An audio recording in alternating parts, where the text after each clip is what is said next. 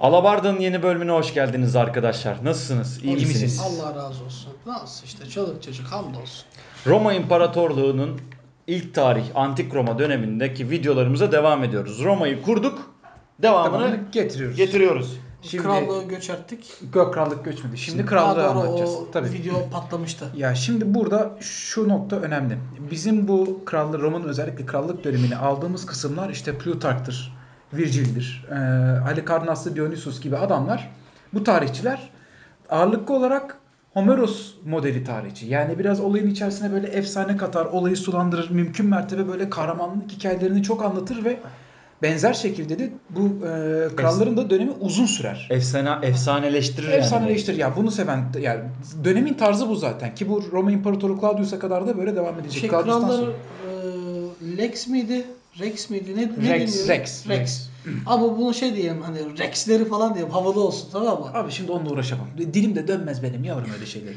Bak köpek adı Rex yavrum gel buraya. Yok abi işte o dolayısıyla abi hatta karşılığı yok Rex'in. Biz sultan diyelim o zaman, tamam mı? Padişah diyelim abi. Şimdi, muhteşem yüzyıl Roma. Muhteşem bir yıl. Brutus 10 dakika boyunca böyle yüzük dövüyor değil mi böyle? Biz onu sürekli görüyoruz. Aşk-ı Memnun o muhteşem yüzyıl öyle başlamış. Ya niye yüzük dövüyor oğlum bunu? Lord of the Rings mi bu? Abi hatırlamıyor musun? Siz izlemediniz mi? Muhteşem Yüzü öyle başladı işte. Ya tamam da hayır Brutus'un dövmesi falan. Settingler iyice karıştı. Bence abi yok ya Roma'ya geri dönelim. Kanlılara yok muydu bunun? Yaz abi harap sahneleri çok efsane olur ben sana söyleyeyim. Tamam sulandırmayalım devam ediyorum ben şimdi. Ne diyorduk? Abi Plutark dediğimiz abimiz, bu tarihçi abimiz daha çok bu şey dönemi, özellikle Romulus'tan bu şeylerin krallığın, Tarquinius'un krallığına kadarki olan dönemi bol miktarda krallarla donatmış. Özellikle o ilk dönemi, yani Roma krallığının da kuruluş dönemine kadarki olan kısmı, daha önceki videolarda söyledik mi hatırlamıyorum ama Roma'nın batışıyla Roma'nın kuruluşu arasında yaklaşık bir 400 yıllık süre var. Ve Plutark bunları krallarla dolduruyor. Evet. Bunları da ağırlıklı olarak Odysseya ve şeyden aldığını düşünüyoruz. Yani genel anlamıyla Homeros'tan aldığına eminiz. Hı hı. İsimlerde zaten genellikle bir bölgenin adı işte Sabin ise ona gidiyor Sabinius diyor bunun kralı, tamam mı? Yani hep böyle isimlerin sonuna us getirerek mevzuyu tamamlıyor. Latinleştiriyor bayağı. Şimdi dolayısıyla Plutark'ın Roma kralları hakkında söylemiş olduğu bilgileri de biraz o gözle bakıyoruz. Çünkü toplamda 7 kral var ve her bir krallık ortalama 35 ila 40 yıla dayanıyor. Şimdi bu zamanı şartları düşünüldüğünde müthiş derecede fazla bir süre. Dolayısıyla bu olaylar gerçekten oldu mu olmadı mı elimizdeki tek kaynakta yine Plutark'ın anlattıkları.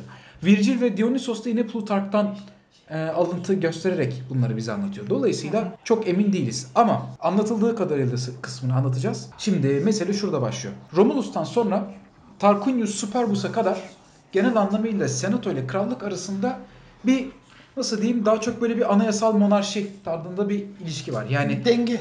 Nispeten. Yani krallar o kadar kafalarına göre rahat hareket edemiyorlar. Tamam işte yani denge. Aynen. Ama senato da mesela kafasına göre bir şey yapamıyor. Yapamıyor. Benzer şekilde birbirlerini nasıl diyeyim sormak zorundalar. Ama bu arada mesela plebler bir güçler ayrılığı var. Tabii işte ama abi ona zaten güçler ayrılığı, güçler dengesi her şey diyebilirsin. Şimdi yani denge. Türkiye'de olmayan. Bir de işte Tarquinius'un döneminde şöyle bir problem oluyor. Tarquinius önceki kralı ve onun ailesinin bazı üyelerini öldürerek geliyor. Aynen.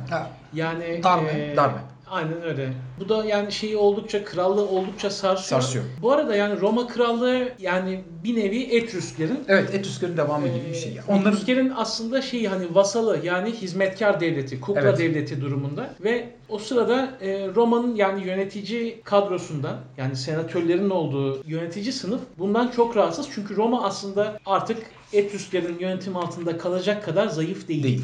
Güçlenmişler. Etrüsklerin kontrolünü işte bak, şey yapmak istiyorlar. Ben Nihatcan'ın bildiği, yani anlattığı gibi biliyordum, biliyor musun? Yani Etrüsklerle beraber karışmasında en sonunda şey oluyor, hani yönetici, hani kral şeyse Etrüsklere bağlı ama bir hani Latinlerden oluşan bir senato falan var. En sonunda işte hani Latinler şey yapıyorlar, hani Etrüskleri deviriyorlar. Etrüsklerin sonuyla beraber Roma Cumhuriyeti kurulmuş oluyor. Şimdi aslında şöyle. Doğru mu? Benim bildiğim. Ben de öyle biliyorum. Olay aslında şöyle. Şimdi Roma bir şehir devleti. Geçen hafta çünkü öyle konuştuk ya. Ben öyle biliyordum. Bak kafam karıştı sonra. Şimdi geçen haftayı boş ver, zaten o video yalan oldu. Şimdi Roma dediğin şehir devleti ve etrafında normal şartlar altında kendisine bağlı olan köylerden başka bir şey yok. Şimdi Tarquinius ve Tarquinius'tan daha önce gelen, Tarquinius'un babası olması gereken adam Etrüsk kökenli bir adam. Şimdi bu şu demek değil. Yani bütün yönetici sınıf Etrüsklerden oluşuyor demek değil. Bu ikisi arasında şöyle bir olay var. Kuruluşları itibariyle zaten Etrüsklerin de kralı olan o Alba Longa dediğimiz bölgedeki adamlara dahiller. Yani onların bir noktada vasalı gibi geliyor, Nihatçı'nın da söylediği gibi. Ama o nokta tam anlamıyla açıklanmış değil. Çünkü Romalılar biraz da bunu kendilerine yediremiyorlar. Kültür kökenleri açısından Etrüsklere çok benziyorlar. Çünkü alfabeleri ve dilleri de benziyor bayağı. Ama aynı da değil. Öbür yandan mimari açıdan da, çünkü o dönemlerde mimari de bizim hani o kültür anlamımız açısından çok önemli. Mimari anlamda da antik Yunan esintileri çok fazla var. Ya kendileri de oradan Trova'ya dayandırıyorlar. Etrüskler de zaten Lidyalılara dayandırıyor. Biliyorsun Etrüsklerde. Lidya deniliyor. Hayır, emin değiliz. Ya o bak, şey tamam yok. Emin değiliz ama şimdi burada hani konuşurken iddiaları söyle. Mesela Lidya ama emin değiliz. Çünkü hani mesela sanat şeylerinden dolayı Lidya. Kazım Mirşan'da geçen konuştuğumuzda adamın adını unutmuştum ben. O da mesela hani dil araştırmalarını falan yapıyor. Baya hani işte Lidyalılarla benzerliği var. Türkçeyle de hani şey proto Türkçe diyelim tam bugünkü Türkçe değil. Proto Türkçeyle de benzer yanlarını görüyor. Hani sondan eklemeli abi falan gibisinden. Hani ondan hani birazcık şey Turani bir kavim olduğu da hani abi, demeyelim de Turani diyelim. Romalılar öyle bir teori de var yani. Ya abi şurası kesin ama işte dediğimiz gibi senatörler hem durumdan rahatsız, aynı zamanda Roma'nın genel anlamıyla bir bahsetmiş olduğu Nihatcan'ın bir şey kavramı var. Yani kral dediğin kafasına göre takılamaz. Ama Tarquinius'lar, yani Tarquiniler diye geçiyor. Bu adamlar kafalarına göre takılmaya başlıyor.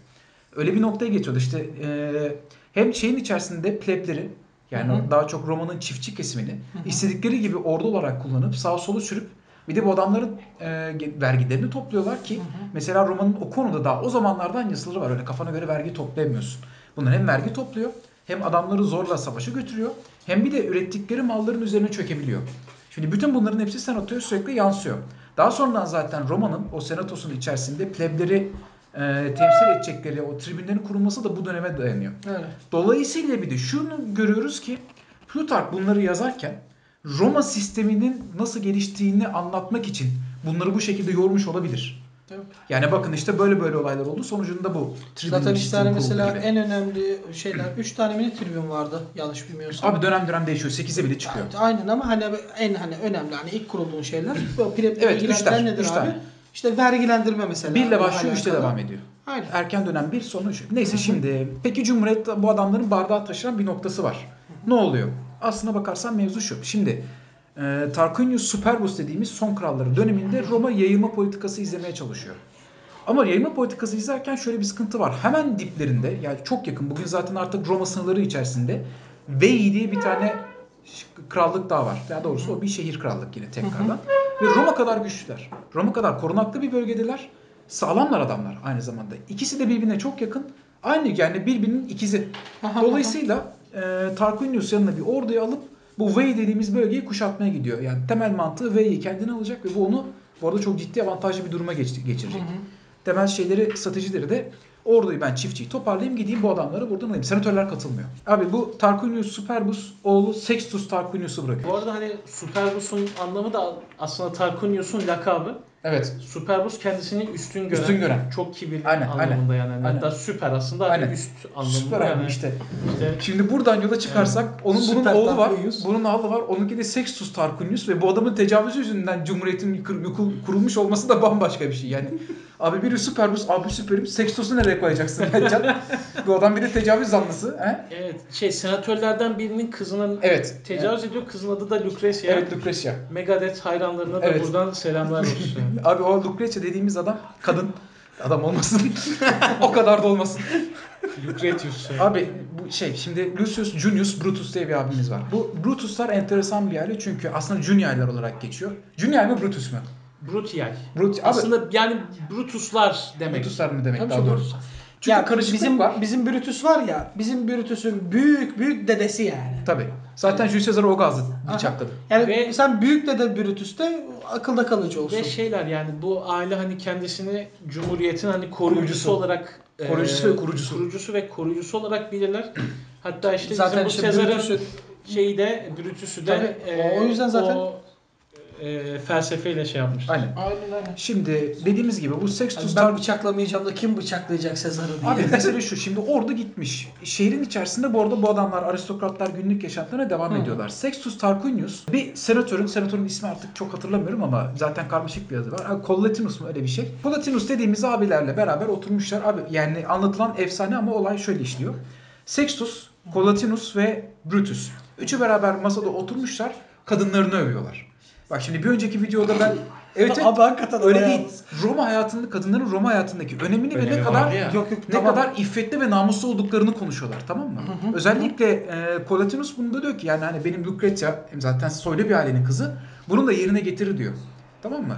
Şimdi gitsek, villaya batsak onu diyor son derece iffetli bir şekilde diyor ev işleriyle uğraşırken bulabiliriz diyor. Sextus da bunun üzerine diyor ki o zaman neden gidip bakmıyoruz? Olayı iddia noktasına getiriyor. Şimdi Nihat'ın da dediği gibi bu Superbus denilen Tarquinius denen adam zaten böyle aşırılıklarıyla şeyin içerisinde sanatoya bir şeyleri dikte ettirmesiyle adamların tepkisini çekmiş vaziyette. Sextus bunu daha ileri noktaya taşıyacak. Hep beraber eve gidiyorlar. Bu arada Lucretia yani bu Collatinus'un karısı Lucretia aynı zamanda Lucius Junius Brutus'un kuzeni ya da kız kardeş, emin değilim. İkisinden biri. İki tane şey var bunda zaten. Hı hı. Eve gidiyorlar. Gerçekten de eve gittiklerinde Lucretia'yı kendi yanındaki köleleriyle birlikte halı dokurken buluyorlar. Hı. Ve işte orada zaten Brutus ve Collatinus diyor ki işte bakın hani Romalı kadınları böyledir, iffetlilerdir. Öyle şey diyor hatta. O Tarkunilerin kızları gibi öyle alemlerde bulamazsınız diyor. İşte ona gülüyorum ben hani hep verilen bir Romalı imgesi var ya. Evet. Alemler hani o gladiator filmlerinde falan. Evet falan. Sanki buna inatmış gibi dediğimiz gibi Plutark'ın yorması var. Ben direkt ona gülüyorum yani böyle abi neydi ya olmuş falan. Filmlerden tarih dersi çıkarmak saçma olacak yani. Sonrasında abi gece yordu sen söyleyecektin bir şey söyle. Tamam. Sen devam et. Abi geceyi hep beraber Lucius Brutus Collatinus'un evinde, villasında geçiyorlar. Bu arada villa dediğimizde aslında bu dizilerde gördüğünüz tarzda bir şey oluyor yani. Kare bina, ortası boşluk işte. Avlu var. Abi gece yarısı olduğunda bu Sextus Tarquinius yatağından kalkıyor ve gizli bir şekilde Lucretia'nın odasına ilerliyor. Odada kölelerinin orada olduğunu görüyor. Bu arada Lucretia da çıplak yatıyor. Önce onun yanına yatıyor ve onun orada bulduğu bir tane şarapla ovarak kadını uyandırıyor. Tabii bu kadın çıplak bir şekilde uyandığı için ürküyor. O sırada Tarquinius ona diyor. Ya diyor bana şimdi kendi rızanla benimle burada birlikte olursun ya da diyor senin iffetsiz şeyler yaptığını, üzerine şarap dökerek bana yanaştığını bütün Roma'ya duyururum diyor. Ve diyor kocanı rezil ederim. Kadın da bir noktada Tarquinius'un boyun eğmek zorunda kalıyor ve bu şekilde tecavüze uğruyor. Ve tabii kendini yediremiyor. Abi ertesi günü... Özür dilerim. Yani şimdi Türkiye'de olan kadın cinayetleri falan filan var ya. Mesela şu an bir tane AKP'li vekilin evinde çalışan 23 yaşındaki bir tane yabancı kadın öldürüldü. İntihar etti deniliyor. İntihar etmiş ama galiba. Aynen yani işte yazdığı şeyler çıktı. Türlü çeşitli iddialar var. İşte türlü çeşitli iddialar var. O şule chat olayı var. Abi bak yani bu... Yani hakikaten yani ulan... Binlerce yıldan beri 2 gram ilerlemedik mi lan? Abi ben size... Lan 2 santim ilerle be. Abi bak Roma böyle kuruldu. İşte Roma Sabinli kadınları tecavüzle kurulan bir şehir devlet. Evet, ya bunu açık söylüyorlar zaten. Bahsettik. Bu hani Romulus efsanesinin bir parçası Sabinli kadınları tecavüzle. Rönesans'ın ünlü bir imgesi. Neyse. Evet ben duyarımı kastım devam et. Lucretia ertesi sabahleyin uyanır uyanmaz kendi üzerine siyahları geçiriyor. Burada Lucretia hani kendisi de böyle son derece iffetli bir kadın olduğunu belli etmek için hep beyazlar giyermiş. Siyahları giyiniyor ve senatonun karşısına çıkıyor. Senatoda o sıradaki konsül olan adamın karşısına çıkıp ağlayarak yere kapanıyor ve Sextus Tarquinius'un yani kralın oğlunun cezalandırılmasını istiyor. Şimdi normal şartlar altında tecavüz, özellikle de aristokrata olan tecavüzün cezası uçurumdan aşağı atılmak ve bu bir tören halinde yapılıyor. Ondan sonra ki zaten daha önce de Utku anlatmıştı. Bunu günahları bunu şöyle anlatayım. Antik Yunan'dan gelme bir gelenek bu. Zaten hani özellikle bunu Antik Yunan'a bağlanma sebebi bu noktada. Çünkü Antik Yunan'da mesela işte atıyorum Sparta'da veya Atina'da da var. Yüksek bir tepeye, bir uçurumun, bir falezin önüne gelinir.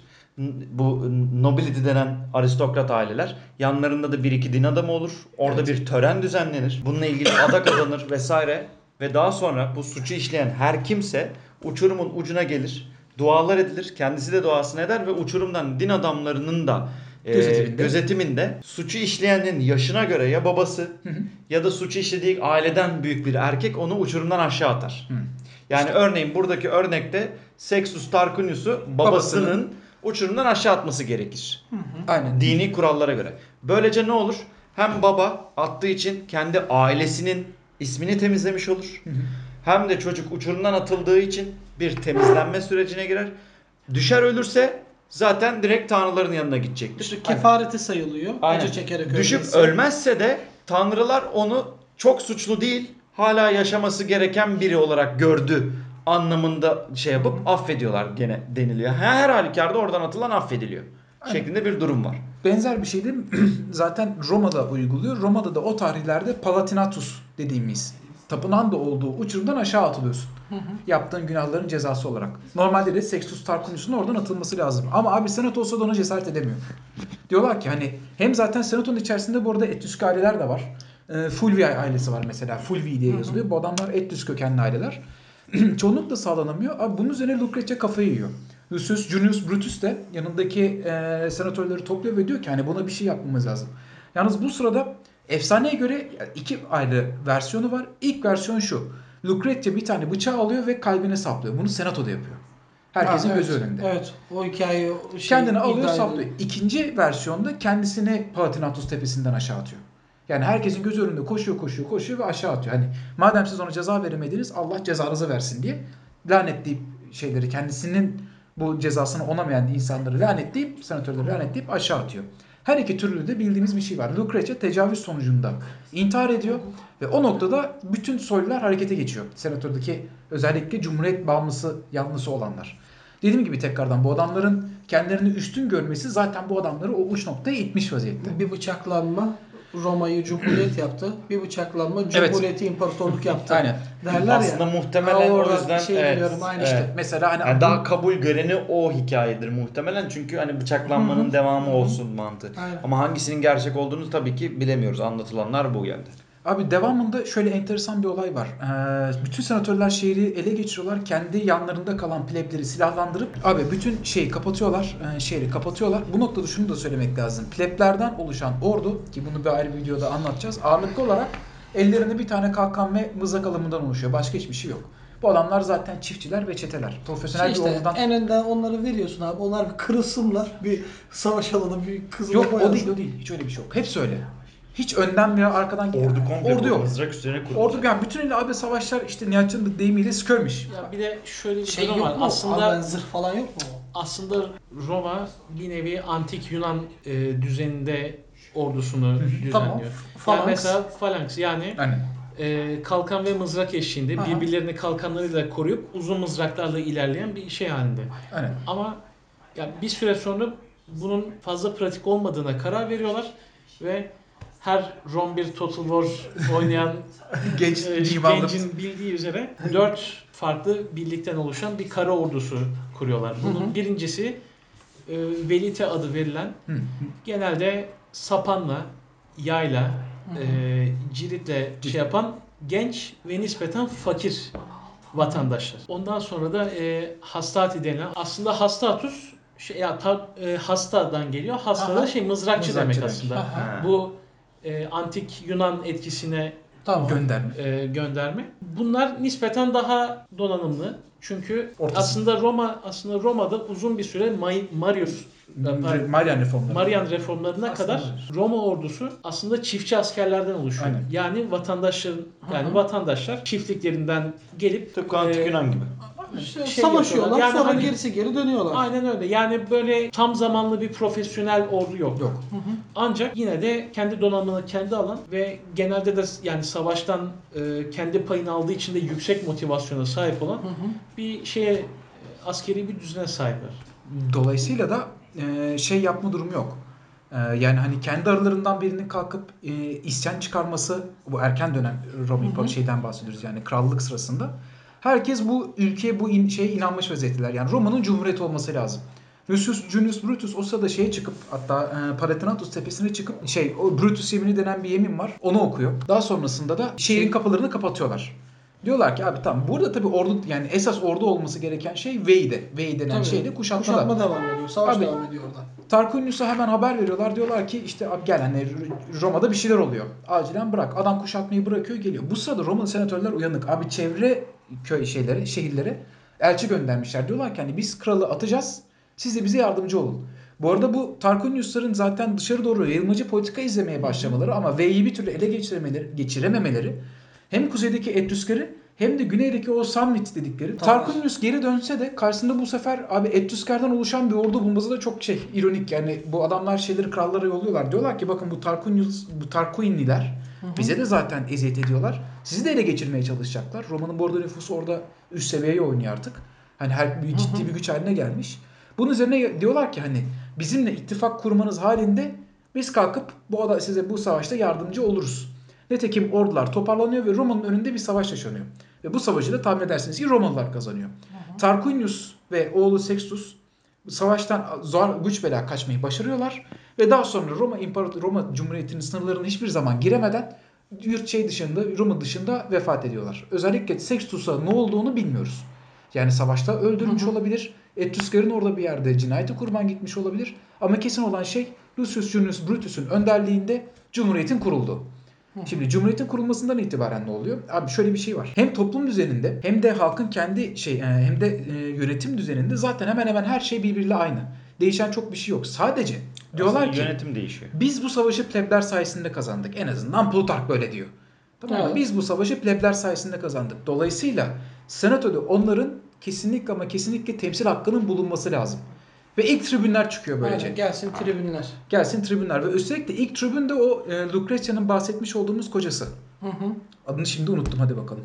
Collatinus. Lucretia'nın kocası Collatinus da ilk halk tribünü, yani o işte Publicus Tribunus mu ne, öyle bir ismi var onun. Aynen. İlk de o oluyor.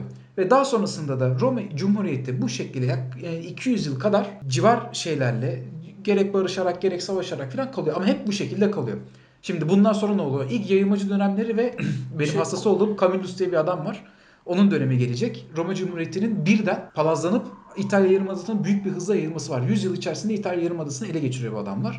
Bir sonraki videoda da o kısmı anlatacağız arkadaşlar. Evet arkadaşlar, kanala abone olmayın. Olmayın. Çünkü biz doyduk. Biz doyduk. Yetiyormuş sen. Kendi yanımızda kavruluyoruz. Hacı. Bak öyle yani. Siz kendinizi kurtarın. Allah Allah.